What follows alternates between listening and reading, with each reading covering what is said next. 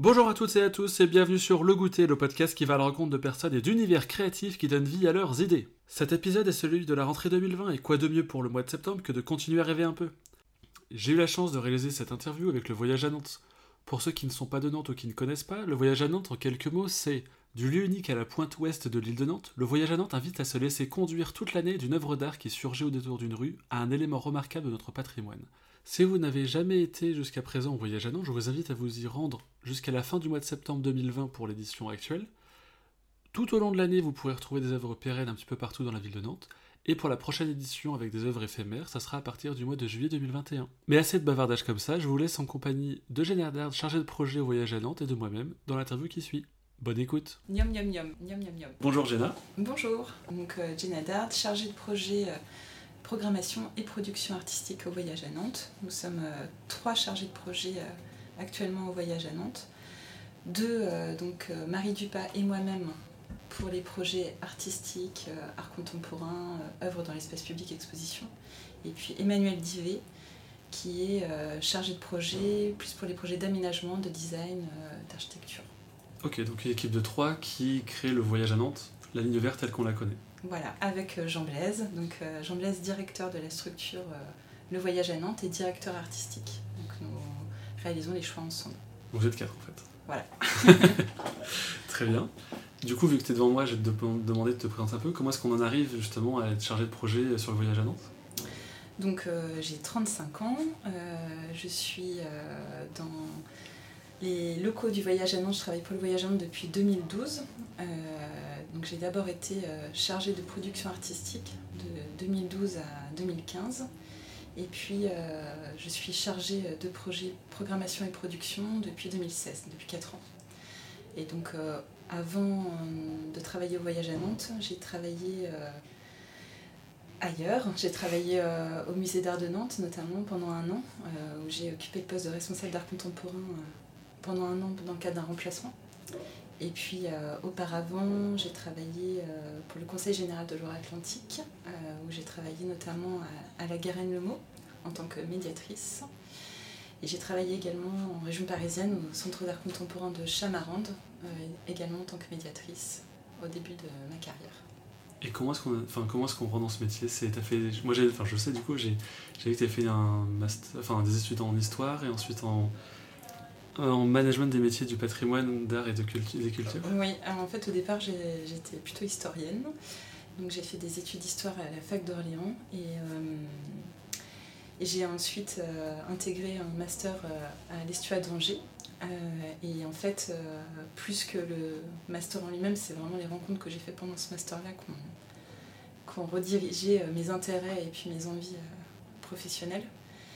En fait, euh, dans le cadre de mon master, euh, j'ai réalisé un, un mémoire d'études et euh, dans le cadre de ce mémoire, je m'intéressais aux projets réalisés par des artistes contemporains dans des édifices de patrimoine et notamment des édifices religieux. Donc comment ils réalisaient des projets in situ à l'intérieur de, de, ces bâtiments, comment l'histoire se tissait, quels projets pérennes ou éphémères se créaient.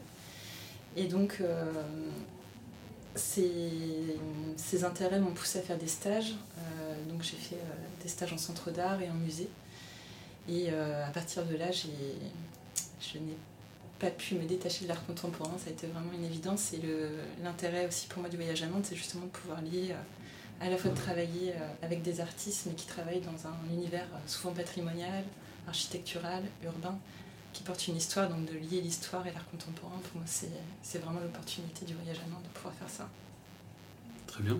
Parce que du coup, tu as dit 2012, c'était le début, plus, je crois, du voyage à Nantes. Oui, 2012, c'était le début du voyage à Nantes. Euh, donc, euh, comme j'étais au, j'ai travaillé au musée d'art de Nantes euh, auparavant, en 2012, on- avec le musée d'art, on a créé le premier parcours hors les murs des collections du musée, puisque le musée d'art, à l'époque, a fermé pour travaux. Fermeture qui a duré quelques années avant de sa réouverture en, en 2019. Ah oui. Et euh, donc c'était la première année où les collections du musée sortaient, euh, sortaient des murs et donc on, on avait créé un, un parcours avec un artiste euh, commissaire invité a travaillé autour des collections qui s'appelle Alain Séchasse. Et donc en 2012, on a présenté les collections du musée dans une dizaine de lieux, dont le Palais de Justice, la Chapelle de l'Immaculée, la Maison régionale de l'architecture, enfin un certain nombre de, sites, le Passage Sainte-Croix, l'Atelier, le Temple du Goût. Et ce parcours s'appelait Sans cimaises et sans pantalon, euh, avec euh, tout l'humour euh, de l'artiste, puisque évidemment il avait souhaité faire un parcours sans cimaises, avec une histoire, tisser une histoire le plus possible avec des œuvres du musée mais qui s'intègrent dans les lieux. Et avait, fait, avait remarqué au bout du compte qu'aucun des sujets montrés dans les peintures ne portait de pantalon. Voilà. D'où le titre. D'où le titre Sans cimaises et sans pantalon. Ok du coup, je te posais la question traditionnelle. Est-ce que tu kiffes ce que tu fais? Oui, oui, bien sûr. Euh, c'est euh, une très belle opportunité d'avoir euh, la ville comme terrain de travail, parce qu'on considère qu'on travaille sur la ville. Donc je vois Nantes comme mon outil de travail, et ça, c'est vraiment très agréable. Et évidemment, c'est un travail qui permet de faire chaque jour quasiment de nouvelles rencontres. C'est fabuleux parce qu'on peut rencontrer chaque jour des nouveaux acteurs de la ville des nouveaux artistes, pas chaque jour, mais quand même régulièrement. Euh, et euh, donc oui, c'est évidemment c'est très stimulant. Et ok, donc ça c'est ton profil à toi. Vous êtes quatre dans l'équipe.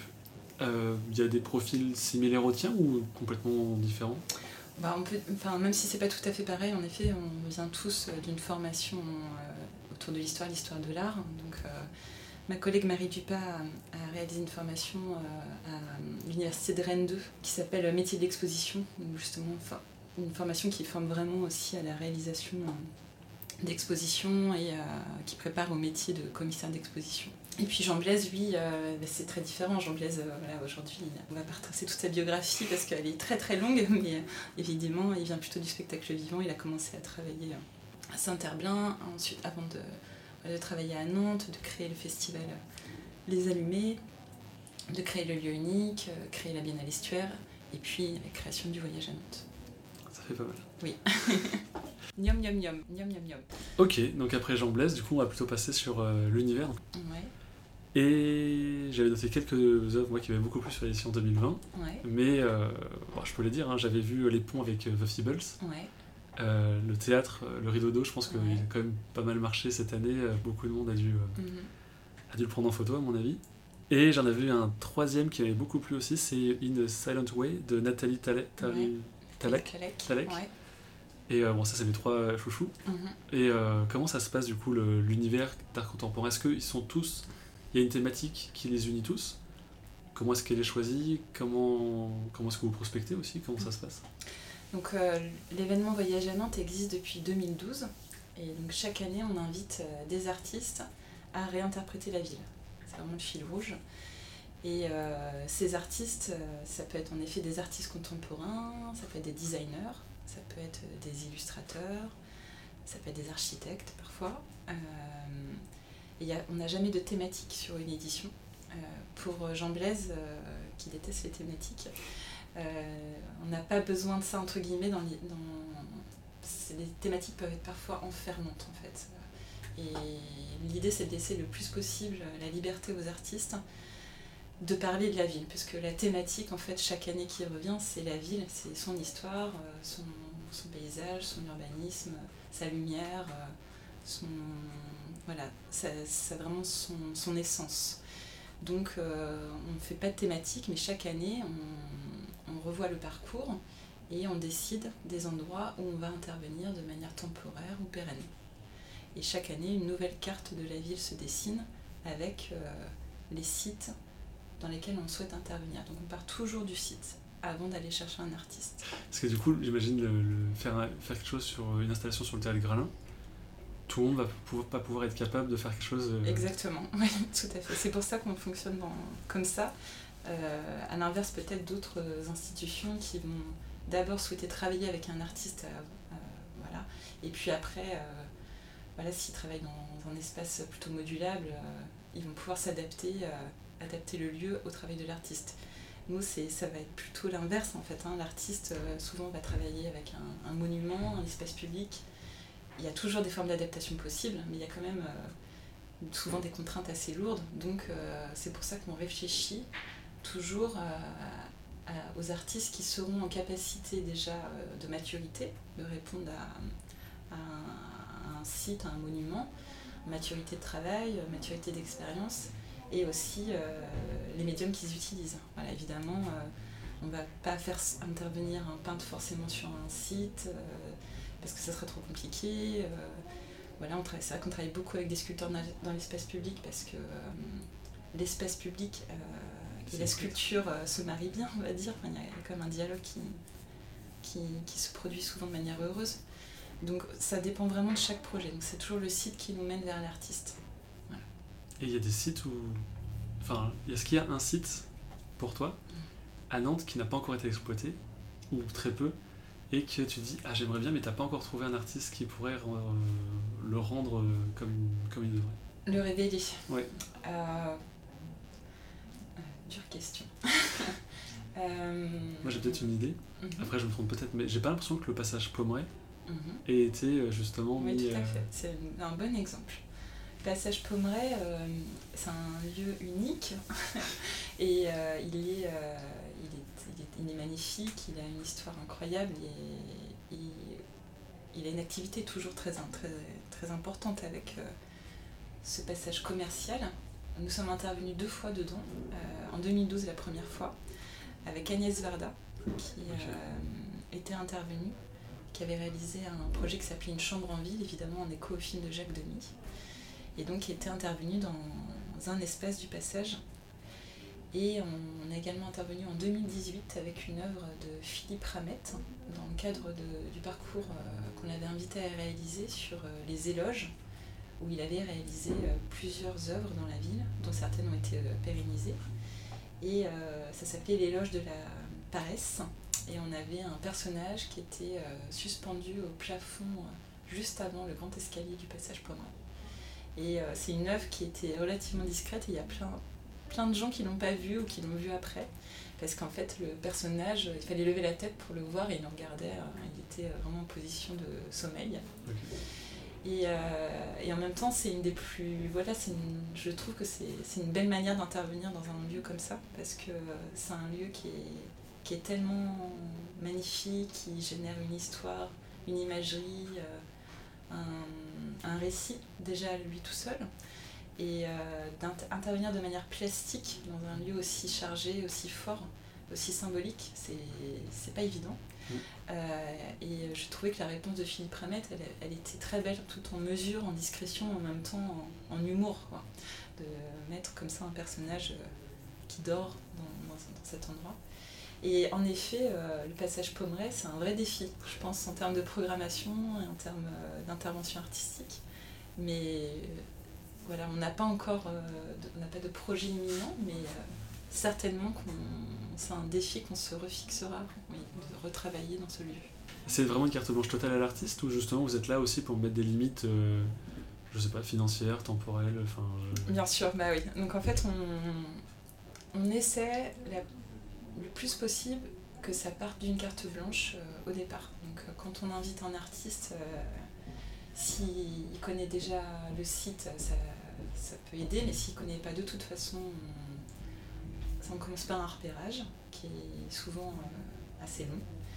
Pour les artistes qui ne connaissent pas Nantes, euh, parce que ça arrive encore, euh, on, essaie aussi le plus possible de les immerger dans l'ambiance de la ville, leur montrer ce qu'on a fait. Et, et puis, quand on, ils interviennent voilà, sur un site historique, eh bien, on va rencontrer des personnes qui connaissent très bien l'histoire, donc qui vont pouvoir expliquer l'histoire de l'architecture d'un bâtiment, d'une place, euh, ses références urbanistiques, architecturales, historiques. Donc qu'il ait le plus de ressources possible. Et puis euh, ensuite, immergé de toutes ces données, il va repartir et puis nous proposer euh, ce que nous appelons une esquisse de projet, où en effet on lui a laissé le maximum de cartes blanches possible.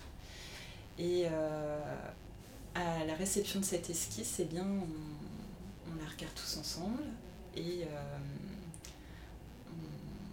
on juge euh, bah, du projet. Euh, la plupart du temps, la première esquisse est la bonne, mais c'est pas toujours le cas, mais souvent, souvent c'est la bonne.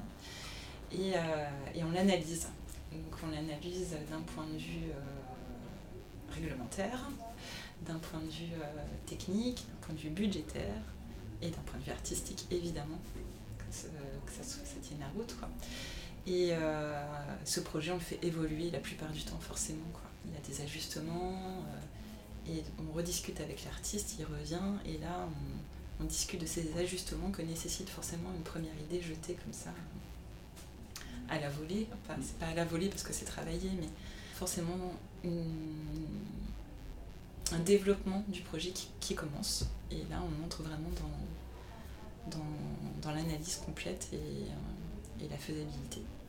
Et ça, ça se fait sur combien de temps? Parce que j'ai l'impression que ça dure très longtemps du coup Peut-être sur deux ans, trois ans à Non, bah, malheureusement, on le fait euh, sur, sur deux ans généralement, en moyenne sur des œuvres pérennes, mais sur des œuvres éphémères, on a moins d'un an forcément, puisque on travaille euh, chaque année sur une nouvelle programmation. Donc ce qui veut dire que dès le mois de septembre, octobre, euh, qui précède un événement, on est là dans les invitations et puis euh, on doit avant la fin de l'année, dans l'idéal, avoir un projet à peu près finalisé pour euh, qu'il soit produit pour être montré euh, l'été suivant. Donc c'est très court. Ah oui, il n'y a pas de filet de sécurité d'un an, c'est vraiment de l'année sur l'année. Ouais, ah donc c'est très très court. Donc il arrive qu'on ait des projets qu'on mène sur 2-3 ans, voire 4 ans, mais c'est extrêmement rare, mais ça arrive sur 4 ans quand ce sont des gros projets euh, pérennes. Euh, mais euh, on est habitué à travailler sur des temporalités en effet très différentes, sur des projets très courts où il faut d'année en année réajuster et aller le plus, plus vite possible. D'où la question d'avoir des artistes qui ont déjà fait ça par le passé et qui sont plus ou moins installés et qui peuvent répondre à un projet Exactement. Oui, en effet, on ne peut pas être dans l'expérimentation. Et c'est vrai que l'expérimentation, pourtant, elle est, elle est indispensable euh, pour les artistes. Ça ne veut pas dire qu'on n'en fait pas, parce que de toute façon, c'est une forme d'expérimentation à chaque fois, parce que la plupart du temps, ce sont des projets euh, souvent qu'ils n'ont jamais fait ailleurs. Euh, mais je veux dire une forme d'expérimentation dans la recherche où on ne peut pas être dans une, phase de recherche plastique il faut que l'artiste soit à peu près sûr de, ça, de lui, de ses médiums, de ses façons de travailler, de ses envies, de ses... Voilà, on ne peut pas être dans une phase de réflexion trop longue parce qu'on n'a pas le temps. Donc c'est vrai que c'est pour ça qu'on aime souvent travailler avec euh, des artistes qui ont déjà une expérience, euh, soit de l'espace public, soit de projet. Quoi. Euh, ça, c'est arrivé hein, plusieurs fois qu'on travaille avec des artistes qui travaillaient pour la première fois dans l'espace public. C'est arrivé, mais euh, ils avaient déjà euh, quelques années de pratique. Il n'y a pas un ligne verte junior entre guillemets où on peut faire la main et puis passer ensuite euh, Si, ça peut arriver qu'on ait des projets qui soient plus adaptés à des, artistes qui sont plus jeunes. notamment le projet des chambres d'artistes, on a ce projet euh, qu'on a mené avec quelques hôteliers. On en a, on six euh, qu'on a réalisés euh, ces quelques dernières années où ce sont plutôt des jeunes artistes. Donc c'est un hôtelier qui nous met à disposition une de ses chambres de son hôtel. Et puis on invite un artiste à, réaliser une œuvre d'art totale à l'échelle d'une chambre. Donc on en a réalisé avec plutôt des jeunes artistes. Il y a eu Justin Weiler, euh, Makiko Furici, Simon Thieu, Elsa Tomkoviak, euh, Karina Piche et Julien Nedelec. Donc parmi ces six, euh, trois sont plutôt des jeunes artistes. C'est une volonté qu'on a eue suite au projet assez monumental qui est différent, qui a une autre échelle, mais qui, est un peu la même chose de Tatunishi sur la Villa Cheminée dans le cadre d'Estuaire qui a créé une chambre euh, au-dessus euh, d'une imitation donc, de, de, poteaux, de, grands grands mâts EDF. Euh, Et donc c'est une chambre, la Villa Cheminée, qu'on peut louer à la nuit. Donc c'est vraiment une œuvre, une œuvre qu'on habite. Et, et c'est un projet assez emblématique d'Estuaire, de la collection Estuaire. Et donc sans faire la même chose, on s'est dit comment on pourrait offrir au, public qui nous visite la possibilité de continuer à vivre une expérience artistique avec un artiste la nuit, voilà, jusque dans la nuit, et donc de dormir dans une œuvre d'art. Et on a proposé à des hôteliers donc, de coproduire des chambres comme ça. Mais euh, j'ai une dernière question sur l'univers et donc les artistes. Ouais. Il faut candidater, c'est vous qui allez chercher les artistes, c'est du bouche à oreille, c'est de la recommandation, je ne sais pas. Donc c'est nous qui allons euh, chercher les artistes. C'est en fait c'est quelque chose de finalement assez intuitif et sensible. Et c'est en fonction de, du site. On a écrit, on écrit chaque année euh, manière de révéler un, un, site. Donc les artistes y répondent. Et donc, euh, c'est quelque chose qu'on remet en question chaque année. Donc, on, projette en fait des visions. Et en fonction de ça, eh bien, on va choisir. Donc, c'est vrai qu'on ne fait pas d'appel à candidature euh, parce qu'on travaille dans des délais très courts. Il n'y a pas de déperdition. C'est-à-dire que par exemple, quand il y a des consultations, euh, il arrive souvent donc, y a le temps de la consultation, et puis par exemple, il y a quatre artistes qui vont répondre à un projet. Et ces quatre artistes, euh, il faut donner du temps aux quatre pour leur donner la même information, qu'ils aient, euh, qu'ils s'imprègnent du site euh, et de ses enjeux. Donc ça veut dire qu'il faut multiplier par quatre ce temps-là. Et puis, si les artistes ils sentent qu'ils sont mis en concurrence avec d'autres, ils vont pas donner la même chose. Ils vont pas s'investir de la même manière. Ah, c'est un projet, un artiste. Voilà, donc c'est pour ça que nous on pense que un artiste, s'il sait qu'il déjà qu'il n'est il est pas en concurrence, euh, s'il sait qu'il doit tout donner, eh bien il va le faire vraiment, euh, vraiment de façon très généreuse et, il va travailler très, vite, très vite et, euh, et avec tout son cœur. Quoi. Et c'est pour ça qu'on pense que c'est une bonne manière, en tout cas dans notre temporalité de travailler. Niam, niam, niam, niam, niam, niam. Moi, j'allais relancer sur, vu que vous, avez, vous représentez la ville aussi, mm. Il n'y a pas des questions administratives de.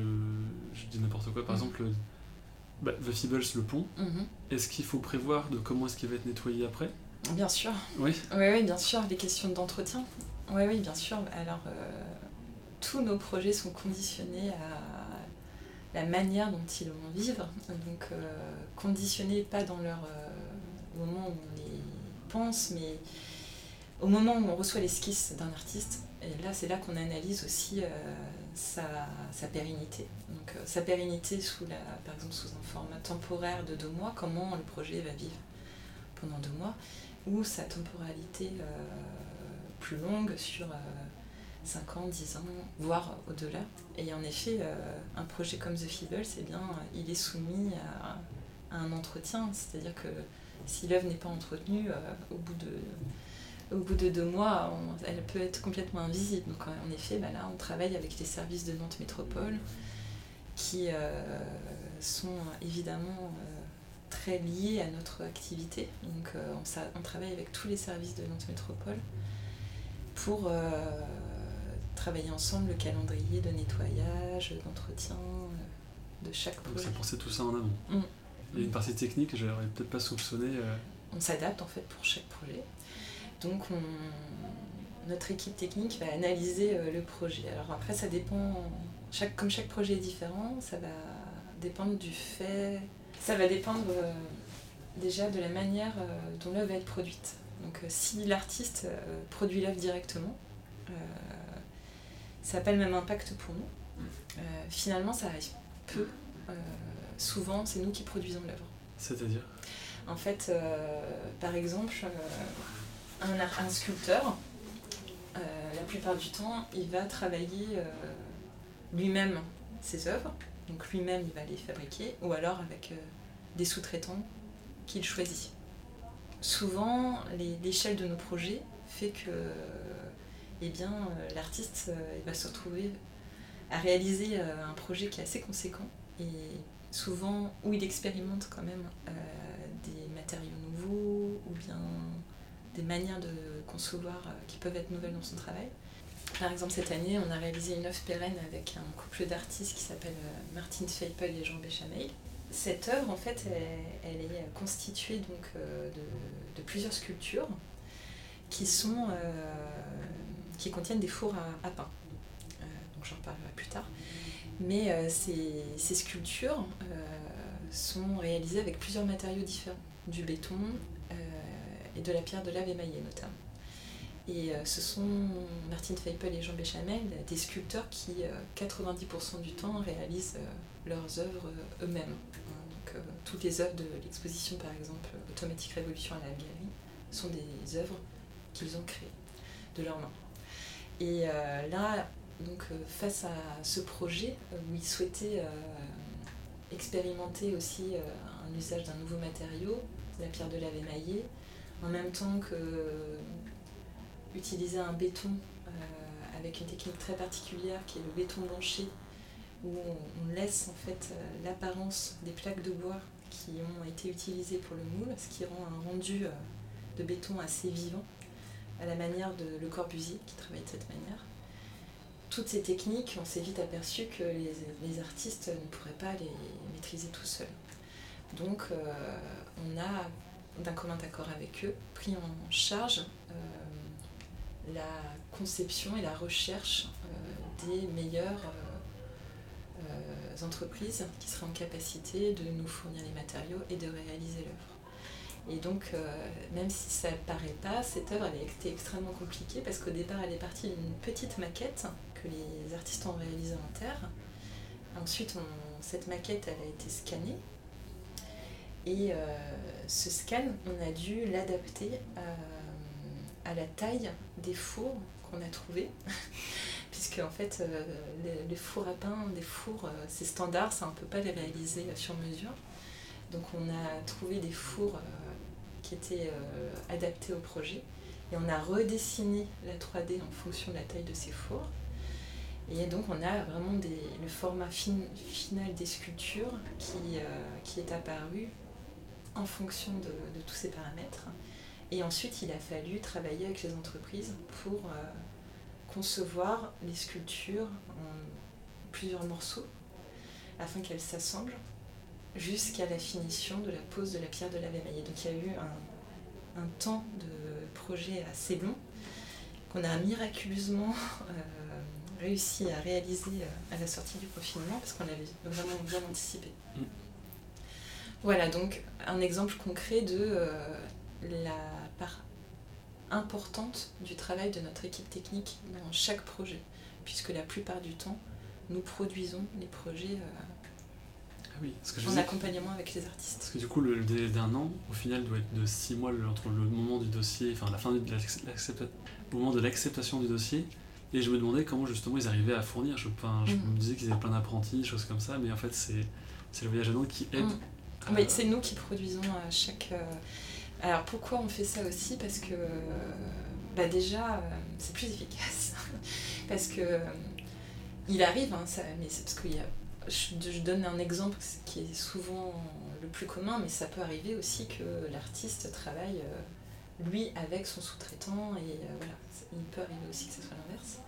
Mais la majeure partie du temps, on, préfère faire ça parce que c'est plus efficace en fait, parce qu'on travaille avec des entreprises du coup locales euh, qui connaissent euh, le terrain, qui connaissent les acteurs euh, locaux, qui connaissent donc les services de notre métropole, donc qui sont plus réactifs en fait. Mm. Alors qu'un artiste qui va travailler par exemple avec une entreprise qui ne connaît pas du tout la région, bah, ça va être plus long à mettre en place. Et, donc on est toujours dans ce souci d'efficacité aussi, hein, de temps. Et puis aussi, évidemment, euh, c'est plus logique de faire travailler des entreprises locales, euh, parce qu'on est dans un cercle vertueux toujours. Et ça m'amène du coup la question, comment est-ce que c'est financé? Parce que j'avais eu de, trois choses, donc du mécénat, euh, mhm. des galeries, enfin des personnes qui sont dans des galeries, mhm. que je ne suis pas sûr d'ailleurs qui financent, mhm. et le 1% artistique. Alors, donc, euh, vaste sujet. donc, euh, le Voyage à Nantes, c'est une société euh, publique locale. Et donc, nous avons comme délégation de service public la mise en tourisme de Nantes Métropole. Donc, de la destination Nantes. Donc, via cette délégation de service public, on programme l'événement Voyage à Nantes, qui est donc un événement qui permet de mettre en valeur la destination Nantes. Et euh, donc en tant que société publique locale, on a des financements de Nantes Métropole pour réaliser ces missions. Voilà, donc on a une grosse partie de notre budget qui provient des fonds publics. Donc euh, Nantes Métropole environ 65%. Et ensuite, dans notre équilibre euh, financier, eh bien, il y a nos recettes propres, qui sont les recettes euh, réalisées par le château des Ducs de Bretagne et les machines de Lille. Et enfin, en effet, il y a la partie mécénat, qui de plus en plus ces dernières années s'est transformée dans un projet qu'on appelle Art et Territoire, et qui en fait nous fait travailler avec des acteurs, euh, notamment de la promotion immobilière par exemple, mais directement dans un projet. Donc, euh, par exemple, euh, pour le projet Les Brutalistes de Martine Weipel et Jean Béchamel dont je parlais, ce projet donc, qui est visible de manière pérenne sur la place Clémence Lefebvre, c'est le promoteur, Kaufmann Broad, qui est venu vers le voyage à Nantes en nous sollicitant et en nous disant on a une grosse opération immobilière sur euh, l'île de Nantes avec euh, six euh, immeubles qui vont accueillir donc toute une nouvelle population, plutôt jeune, puisqu'il y a une école hôtelière Vatel qui s'est installée sur la place, et puis il y a des résidences étudiantes dans les bâtiments. Et à l'occasion de cette opération immobilière, on crée une nouvelle place publique et cette place, il était déjà convenu qu'elle soit rétrocédée à euh, Nantes Métropole, qu'elle devienne publique et que ce ne soit pas un espace privé. Donc euh, Kaufmann Broad nous a demandé de réfléchir à une intervention artistique sur cette place. Donc euh, en se rendant sur place, en discutant avec les acteurs de la société, eh bien on, a imaginé un projet et imaginé de faire appel à ces artistes, Martine Feipel et Jean Béchamel, qui sont arrivés et donc qui ont eu cette carte blanche d'imaginer un projet pour cette nouvelle place publique. Et c'est comme ça que le projet s'est construit. Et dans la finalité du projet, donc euh, Kaufmann Broad va, euh, voilà, va être euh, financeur quasiment en totalité du projet. Et dans les projets, donc, est-ce que les artistes sont payés? Bien sûr. Non, je sais pas. Oui, donc c'est un point d'honneur pour nous, euh, évidemment, tous les artistes sont payés euh, à chaque étape de travail. Donc, euh, c'est-à-dire que, par exemple, si on sollicite un artiste pour une esquisse pour un projet, et que le projet bah, n'est pas retenu pour différentes raisons, c'est pas forcément qu'on ne va pas l'accepter, mais c'est peut être des raisons de faisabilité. Il arrive qu'on ait des projets sur lesquels nous travaillons mais euh, qui, ne se, qui ne vont pas jusqu'au bout parce qu'on n'a pas l'autorisation de le faire, parce que pour des raisons budgétaires, enfin voilà. Et donc c'est un point d'honneur, chaque artiste sera rémunéré, même si le projet n'est pas fait, on lui rémunère l'esquisse. À partir du moment où il y a eu un travail, c'est normal. Et donc à chaque étape de travail, si euh, donc après une fois l'esquisse passée, eh bien en fonction de, du projet, alors il y a plusieurs paramètres qui rentrent en compte, bah, le, l'importance du projet, le temps de travail que, qui, va nécessiter pour l'artiste, la période sur laquelle ça va, ça va s'écouler, si c'est sur un an, deux ans, trois ans, quatre ans. L'exploitation euh, Ouais, ça, surtout si elle est pérenne ou éphémère, c'est pas pareil, parce que donc, ça veut dire qu'on on rémunère l'artiste sur des droits euh, qui, va nous, qui va nous rétrocéder, des droits de monstration pour euh, voilà, diffuser l'image de son œuvre. Donc ça va pas être pareil si c'est pour euh, deux mois le temps d'un événement ou si c'est 10 euh, ans, parce que c'est avec une œuvre pérenne. Donc euh, voilà, on calcule à chaque fois des montants d'honoraires euh, différents pour chaque projet. Niam niam niam, niam niam niam. Prochaine catégorie, justement le projet. Mhm. Comment, enfin du coup, ça sera le projet, ça sera le voyage à Nantes. Ouais. Je te demandais de savoir comment ça se passe de A jusqu'à Z. Donc en effet, comme c'est un événement qui revient tous les ans, on a plutôt une, phase de conception de projet septembre octobre et novembre, on doit à peu près décider de, des zones d'intervention déjà. Donc euh, on essaie de, voilà, avant la fin de l'année, de, on d'avoir une vision du nombre de projets qu'on va faire à peu près. En parallèle, euh, on essaie d'inviter les artistes à répondre à chaque projet. Donc sachant que euh, voilà, là on est, on est au mois de septembre cette année, d'autant plus c'est particulier parce que l'édition n'est même pas terminée, qu'on commence déjà à travailler sur l'édition en 2021 mais on va encore avoir des sollicitations de projets voilà, jusqu'en novembre sûrement. Quoi. Et là, on est en train de travailler sur celle où on est sûr pour, pour la prochaine édition, commencer à y travailler. Est-ce qu'il y a des points fixes, c'est ça en fait Gralin Voilà, donc en effet, il y, a des, il y a des endroits récurrents dans notre parcours. La Gallery, par exemple, donc cette espèce d'exposition de 1500 mètres carrés. tous les étés, on sait qu'on va faire une exposition, et maintenant même plus que l'été, parce que ah, auparavant on partageait le lieu avec euh, le FRAC des Pays de la Loire. Maintenant, on va avoir deux voire trois expositions par an à la Gallery, donc ça, ce sera fixe. Et on va avoir en effet des endroits récurrents, comme euh, dans l'espace public, comme euh, la place Gralin, la place Royale, on va avoir des lieux d'exposition où on aime revenir chaque année, comme le Temple du Goût, le Passage Sainte-Croix, euh, qui sont des lieux partenaires. Et donc, euh, entre la fin d'année et puis euh, le mois de mars, eh bien, on travaille d'arrache-pied à la faisabilité, donc à, rendre faisables tous les projets d'un point de vue réglementaire, technique et budgétaire. Et là, il faut, voilà, faut pas perdre de temps. Et généralement, en mars, avril, on entre en production euh, pour euh, le mois de juillet. Donc l'année est à peu près découpée comme ça sur un, type de projet standard, c'est-à-dire standard, on va dire un projet éphémère pour euh, l'édition suivante.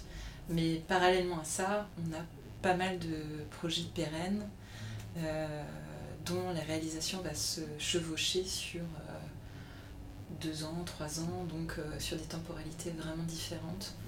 Donc avec... Euh, voilà, il peut arriver qu'on soit en, phase de production au printemps, mais qu'on travaille en parallèle sur un nouveau projet euh, pérenne qui va avoir le jour deux ans plus tard. Donc on a, on a vraiment des temps de, de travail extrêmement différents, ce qui fait qu'il faut toujours garder les pieds sur terre.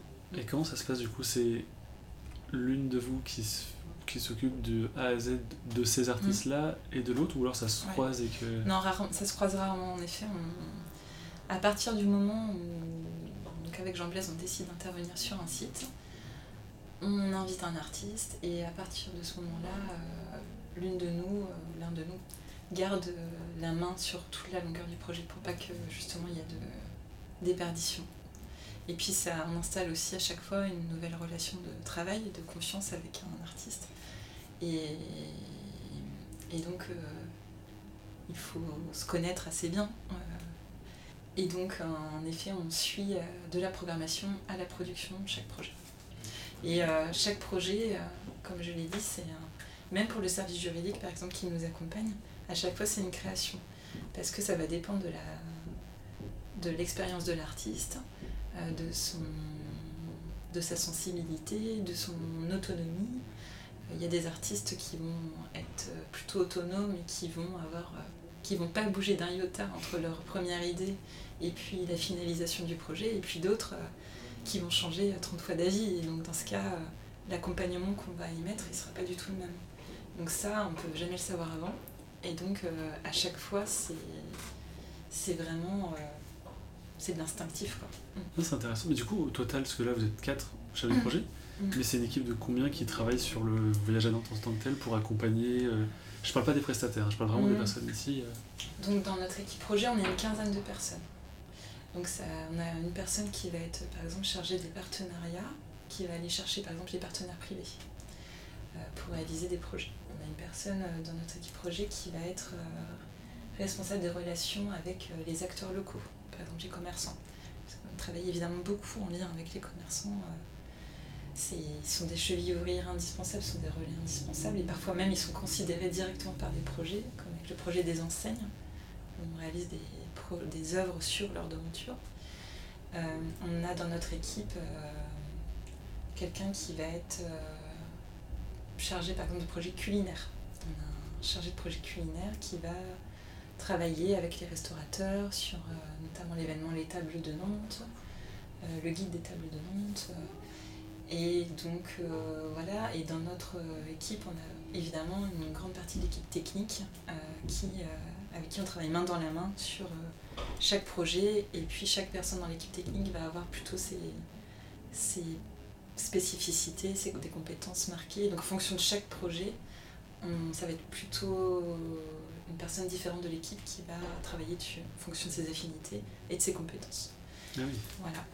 Ah, donc, pas que 4 du coup, il y a quand même des, gens autour qui parlent. Ah oui, bien sûr, ouais, ouais, bien sûr. Donc nous, on, a, donc on est trois chargés de projet artistiques, mais évidemment, on ne travaille pas tout seul quoi, avec Jean Blaisin. Il y a toute une équipe. Euh, et il y a Astrid Gingembre, bien sûr, qui est notre directrice projet, qui elle chapeaute la direction du projet et qui, avec Jean, travaille euh, sur, euh, sur toute la globalité du projet. Il nous accompagne sur toutes les prises de décision, sur sur notamment la, grande partie, la grosse partie réglementaire euh, et qui fait par exemple une revue de projet mensuelle avec Nantes Métropole à, partir de chaque, euh, chaque automne, hiver, puisqu'on travaille en relation étroite avec Nantes Métropole. Une fois par mois, euh, Astrid Gingembre va présenter à, Nantes Métropole toute notre piste de projet et montre leur évolution de mois en mois et leur montre ce que ça va impacter pour eux en termes de nettoyage, en termes d'éclairage, en termes de, je sais pas, de, de circulation. Cette année, euh, un projet comme Rideau de Stéphane Tidé sur la place Gralin, on a travaillé avec Nantes Métropole pour euh, fermer la circulation. Il n'y avait, aucune circulation là pendant, pendant les deux mois, même les bus étaient déviés. Et ça, c'est euh, c'est pas quelque chose qu'on impose, mais c'est aussi parce qu'on sait que les commerçants de la place le réclament et, et euh, d'avoir une place apaisée le temps de l'événement devant une œuvre aussi majestueuse, ça va à tout le monde. Quoi. Donc euh, voilà, c'est à chaque fois, c'est des... un projet va mener autour un... une centaine de questions réglementaires différentes. Quoi. Pas le temps de s'ennuyer du coup. Pardon? Pas le temps de s'ennuyer du coup. Non, pas le temps de s'ennuyer. Merci, beaucoup de ton temps. Merci à toi. Puis euh, merci de m'avoir fait visiter un peu aussi les locaux du voyage à Nantes. Et au plaisir de te recevoir de nouveau, peut-être avec une autre personne de chez nous. Peut-être, on verra. Merci. Merci, au revoir. Niom, niom, niom, niom, niom, niom.